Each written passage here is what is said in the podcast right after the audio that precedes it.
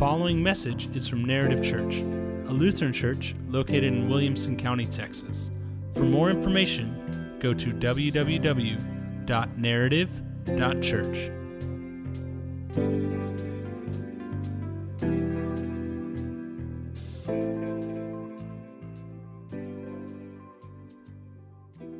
But let's pray real quick as we dive into the Lord's Word.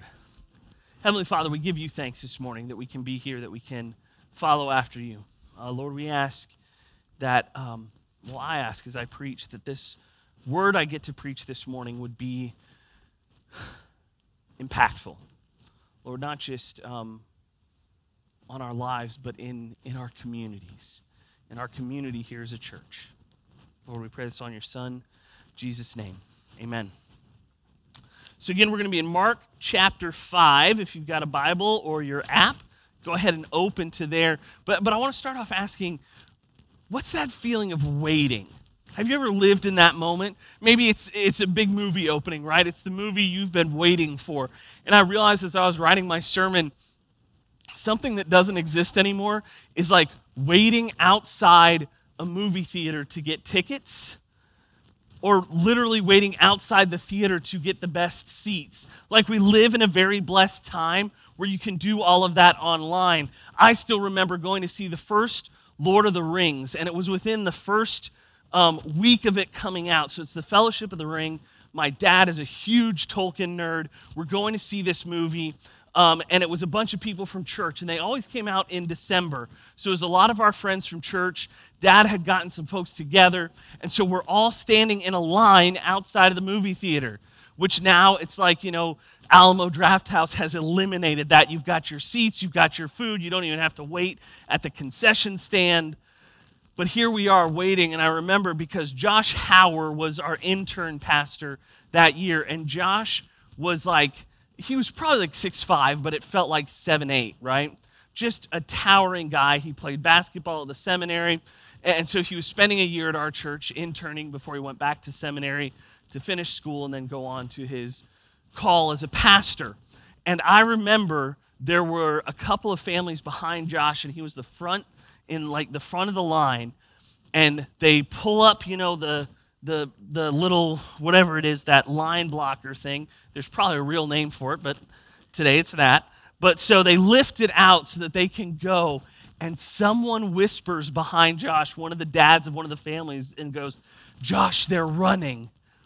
And josh hears that and thinks i gotta get our seats. And he takes off into the movie theater just as a lightning bolt gets in and has positioned himself like he is guarding in the paint, playing basketball, guarding the most precious seats in that like middle section of the movie theater. And he has dropped down and extended himself both ways to try and figure out how he can block that many seats. And here come the rest of us just walking around the corner. And the dad who said it just dying laughing because Josh has run up and held this spot. But I, I, remember doing that. I remember waiting outside movie theaters for tickets. The last one I remember, I went and saw one of the Iron Men before somebody's wedding. It was kind of what the bachelor um, party was. We all went and saw one of the Iron Man movies, and I, it was a midnight showing. And I remember falling asleep, and I'm like, "All right, 23. That's how old I am to stop going to midnight showings of movies." But there was kind of that extended feeling, right? And have you had that before? You're looking forward to a vacation, maybe. You're looking forward to, um, you know, an amusement park ride. Like you've stood in line for five hours to ride whatever it is you're about to ride, and you've had that anticipation of waiting.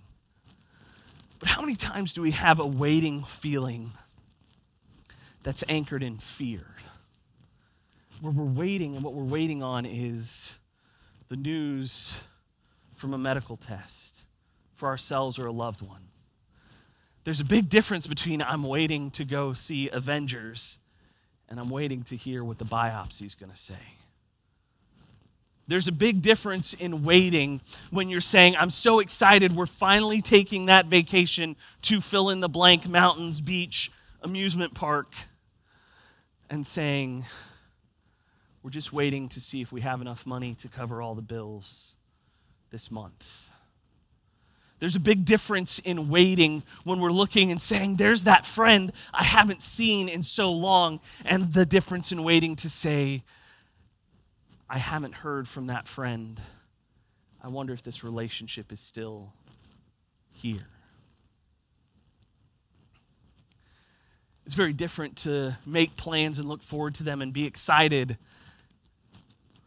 or to run into a pandemic and all of a sudden every plan we have has changed over the last several years.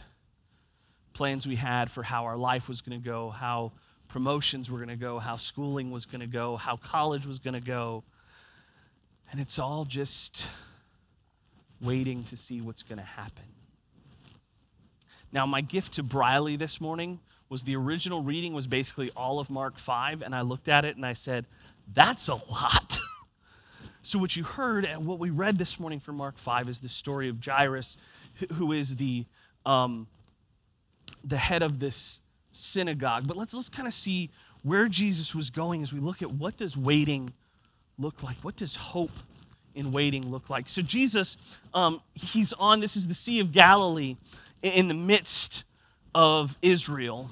So there's this big lake, we call it the Sea of Galilee. It's right there in the middle. And what he has done in just the latest chapter, if you see this little orange arrow there, he's gone down from Capernaum down into this area where he has gone in to preach and teach, and it's a Gentile area, and this is a, a spot where he goes, and if you know the story, he drives um, a legion of demons into a bunch of pigs, and they run and drown themselves in the sea. And I'll give you a little plug if you want to follow along and read the book of Mark with us up until Easter. I'm doing little devotions throughout the week. We talked uh, we, I, me staring at a camera, you'll love it, I promise. Um, talked about this, this whole process of what Jesus was doing when he did that. But he's gone and done that. And now he's returned back to Capernaum, which is where he's from, this area that he has come from. This is kind of his old stomping grounds. And so he is there and he is preaching and he's teaching. And what happens is, as he's preaching and teaching, crowds would gather around him. And as the crowds gather, there's a man named Jairus who sees him and runs up to him. And Jairus was a leader in the synagogue of Capernaum. This is what that looks like today so we still have this synagogue and the ruins of the synagogue in Capernaum. We still have the ruins of the synagogue in Capernaum. Somewhere there's a picture. There it is, the synagogue, the ruins of the synagogue in Capernaum. So this was a physical place, right? This is where people came to worship. Now, the way it worked was for the big holidays, for the places and times you needed to sacrifice, you had to go to Jerusalem to the temple but just kind of your weekly stuff, your readings, your time in the psalm, gathering together would happen in the local synagogue. So, the synagogue in Capernaum, there's this leader named Jairus. Now, this is interesting because a leader in the synagogue would have been someone who knew their scriptures, knew what was going on, but also would have been connected with the Pharisees and the Sadducees, the ones who continually attack and go after Jesus. But here is this man at the end of his rope that his daughter is sick. And so he runs to find Jesus, this man who he knows is a good teacher, who he has heard is doing miracles, and runs to him because he needs a miracle for his daughter. And so he runs to her, to him, for her and he meets Jesus and explains the situation. And now we know that where Jesus goes, there's crowds. There's probably some Pharisees and Sadducees along the edges trying to figure out what to do to him. So Jairus showing up is putting himself in a precarious position, not only because he's running and saying, I need a miracle and you're the one to do it, but he's confessing to say, You have the power, which is going to probably anger some of the people in his synagogue. But he shows up, and Jesus, with compassion, says, Yes, let's go to your daughter. Now imagine where a father is that he has run to find a faith healer because nothing else has worked.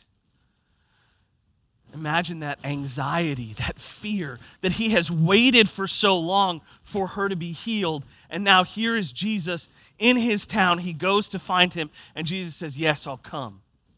Let's go find your daughter. Now it says a crowd began to throng around him. Again, Jesus, where he goes, crowds form. They have heard about all of these things that he's doing. But as they go, something happens. And this is Mark chapter 5, and we're reading the in between of what happened. So we're starting here in verse 24. And he, Jesus, went with him, Jairus, and a great crowd followed him and thronged about him. And there was a woman who had had a discharge of blood for 12 years, and who had suffered much under many physicians, and had spent all that she had, and was no better, but it rather grew worse. She had heard the reports about Jesus and came up from behind him in the crowd and touched his garment. For she said, If I touch even his garments, I will be made well. And immediately the flow of blood dried up, and she felt in her body that she was healed of the disease. And Jesus, perceiving in himself that power had gone out from him, immediately turned about in the crowd and said, Who touched my garments? And his disciples said to him, You see the crowd pressing around you, and you say, Who touched me? And he looked around to see who had done it. But the woman, knowing what had happened to her, came in fear and trembling and fell down before him and said, The truth. And he said to her, Daughter, your faith has made you well. Go in peace and be healed of your disease. So, in the midst of what's going on in the midst of Jairus coming for his daughter, this crowd throngs around Jesus. And in it, there is one woman who has been waiting. She's been suffering. And so she has had this medical issue. She's gone to many doctors. No one can help her. And this issue is one that would have made her unclean in the midst of Jewish tradition and law. So not only is she dealing with a physical ailment, she is dealing with disconnection from community.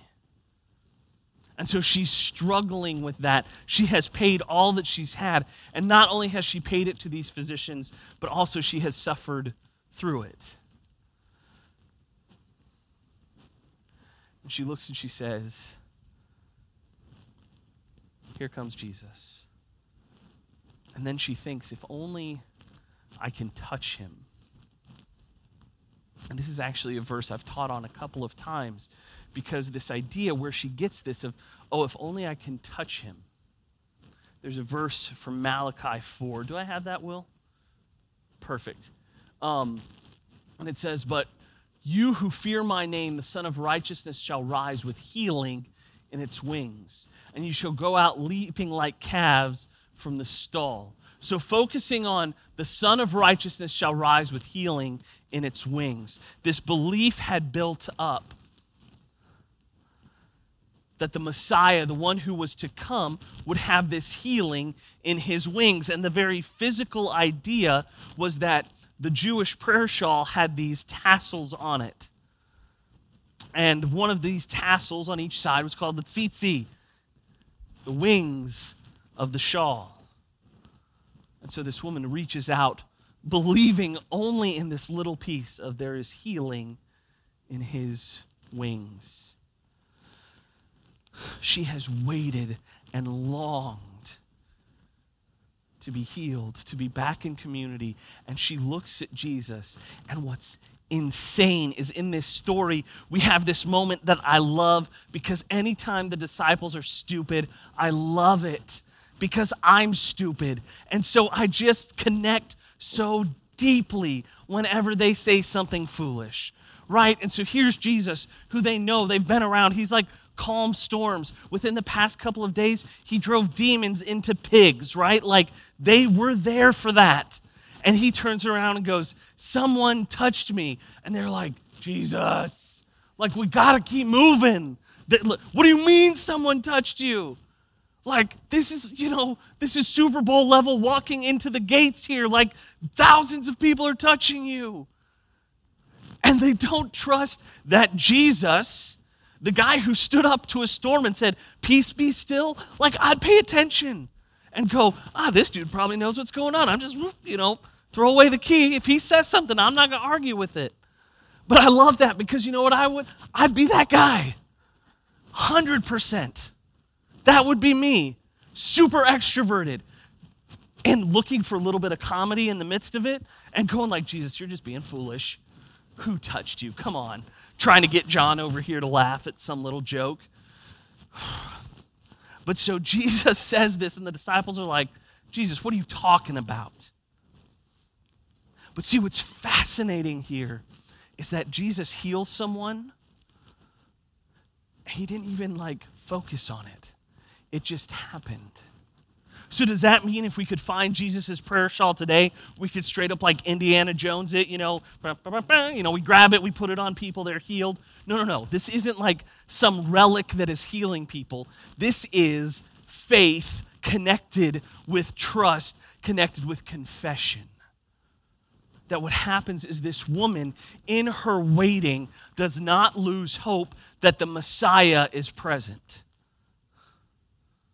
That when we read in Mark 1, where he says, the kingdom of God is at hand, he's saying you can reach out and touch it because the kingdom is where the king is.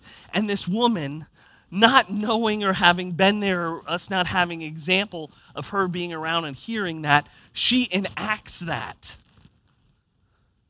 by s- reaching out to touch him, by trusting in this verse from Malachi. She is confessing that he is the Messiah, the chosen one sent to redeem the world.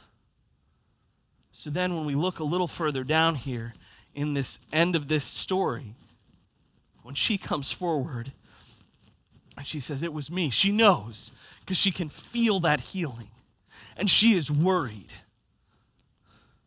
She's worried this teacher is going to rebuke her, is going to attack her. And Jesus, in compassion, says, Daughter, your faith has made you well. Go in peace and be healed of your disease. That's verse 34. Go in peace and be healed of your disease. So we have this wonderful moment where Jesus heals a woman. He stops, he looks, and it is faith that in her waiting there is hope. She has waited for years, and now here is her hope. But something else is going on while Jesus stops because he was walking with purpose with Jairus to go and heal his daughter. And so he stops, and as he stops, this is what happens. While he was still speaking, Jesus, there came from the ruler's house someone who said, Your daughter is dead. Why trouble the teacher any further? And Jesus said, Do not fear, only believe. They show up the, at the house, and many people are weeping and wailing They are mourning the loss of Jairus' daughter. And he comes in and he says, This here is in verse 39. And when he entered, he said to them, Why are you making a commotion and weeping? The child is not dead, but sleeping. And they laughed at him. But he put them all outside and took the child's father and mother and those who were with him. And he went in where the child was. Taking her by the hand, he said to her, Talitha Kumi, which means, Little girl, I say to you, arise. And immediately the girl got up and began walking and they were immediately overcome with amazement. Jesus stops to help this woman to proclaim what her faith has done, her hope in the waiting. But he hasn't forgotten about Jairus' daughter. So when the servant comes and says, No, your daughter is dead, Jesus isn't worried. He goes, No, let's go. Let's do this and he follows and he looks at this girl. And this this word of sleeping we're not exactly sure what jesus is meaning by this. There are a couple different ways you could take it. Maybe she was in a coma which would have been a hard thing you know back then to try and work through what's death what's sleeping. Um, you know there's also we see in scripture those who fall asleep in christ which is the death waiting until the resurrection. But what we know is this girl was unresponsive. No one could do anything. They presumed her dead. And Jesus just walks up to her and goes, Little girl, arise. And she stands up. And there's amazement. People had been laughing at him as he walked in, but he wasn't afraid. And he provided hope for Jairus, his wife, and their family in the waiting. And I love that he says, Yeah, and then get her something to eat. Why? This ain't a ghost. This isn't me bringing you some specter that I have pulled from another realm. This is a flesh and bone person. So when she eats, you're going to see that what I have done is actually true. Have you ever been in that place where you've been waiting for a response from the Lord, where something has sat on your heart and it seems like he's distracted. Could you imagine how Jairus is feeling? He's finally found Jesus. Not only has he found him, Jesus says, Yes, let's go now. And he says, We're on the way. And there's that hope there that things are moving forward. And then he stops to heal someone else. If I were Jairus, I would be saying, That's, that's for my daughter. Don't stop now. We got to go. And could you imagine the, con- the confliction that Jairus is feeling when now here comes one of his servants and they say, Your daughter is dead. And he, the teacher was here. We were almost there. And Jesus says, Don't worry. I'm coming. Let's keep going.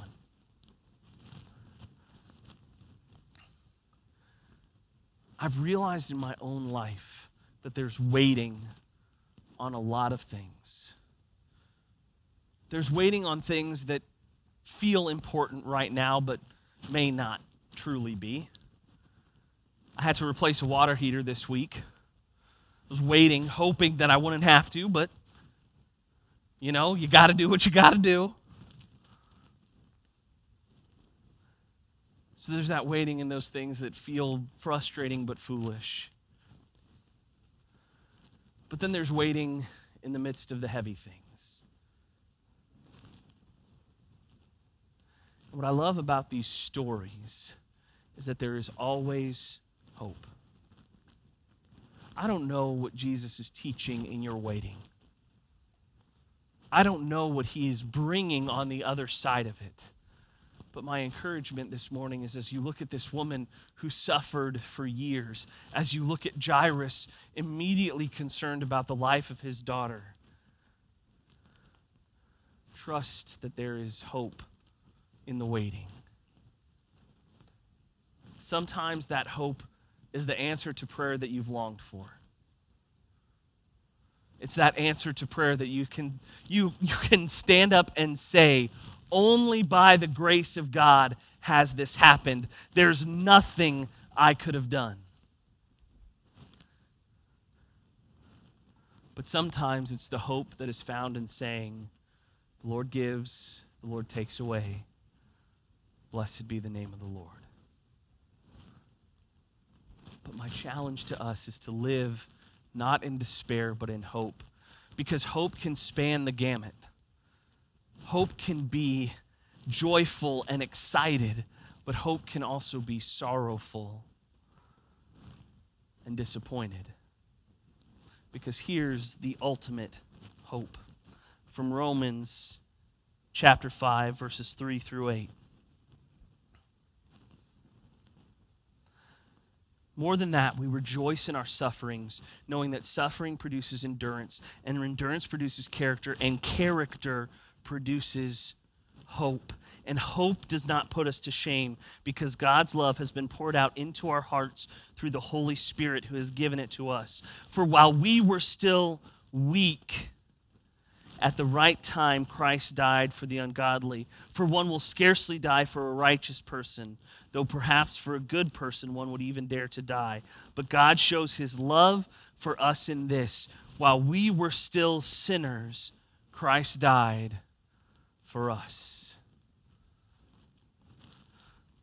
Suffering produces character, character produces hope. And why does it produce hope? Because at just the right time, in the midst of the waiting of the world, that in the fall that happens in Genesis 3, when sin breaks in and ruins everything, the world has been waiting with bated breath. So, at just the right time, not when we were better, not when we had it together, not when we had enough faith, but at just the right time, while we were weak, Christ died for the ungodly our hope is not in that God will answer every prayer in the way we want. Our hope is not that it'll all turn out how we think it will. Our hope is that over it all rules the King who says, I have given you what you need. That in the good times and in the bad, when you see the healing, when you reach out in faith and the healing happens, when that answer to prayer comes, there is hope. Or when you feel like I'm stalling and you receive the worst news you thought you could receive, I am still king over sin, death, and the devil, and there is an eternal life to come where there will be no more weeping and no more suffering. But the gift God gives us is that in our waiting, that suffering produces character, and character produces hope. Because none of it is put to the side, none of it is wasted, because Christ died for us. That whether, whether it is the long prayer that comes answered or the rush and the urgent that seems immediately unanswered, we trust in the hope of the Lord. As I wrote that sermon this week, it really was one of those places that at the end of the day, there's a hidden God and a revealed God. And I can bring you his word and tell you what he tells us. But that hiddenness in your life, where we can't see exactly how God is working through the heartache you're experiencing, what I'd encourage you to do is hope. Because there is a Savior who has died for you to walk with you until it is revealed of the joy of the hope in the waiting. Let's pray. Lord, we give you thanks. We give you praise. We ask that you would continually teach us what it means to hope in you. Lord, in our lives, the things that uh, we see the answer to prayer, we rejoice. And Lord, in those things where we are waiting, let us rest in the promise that you have redeemed us. And suffering produces character, which produces hope.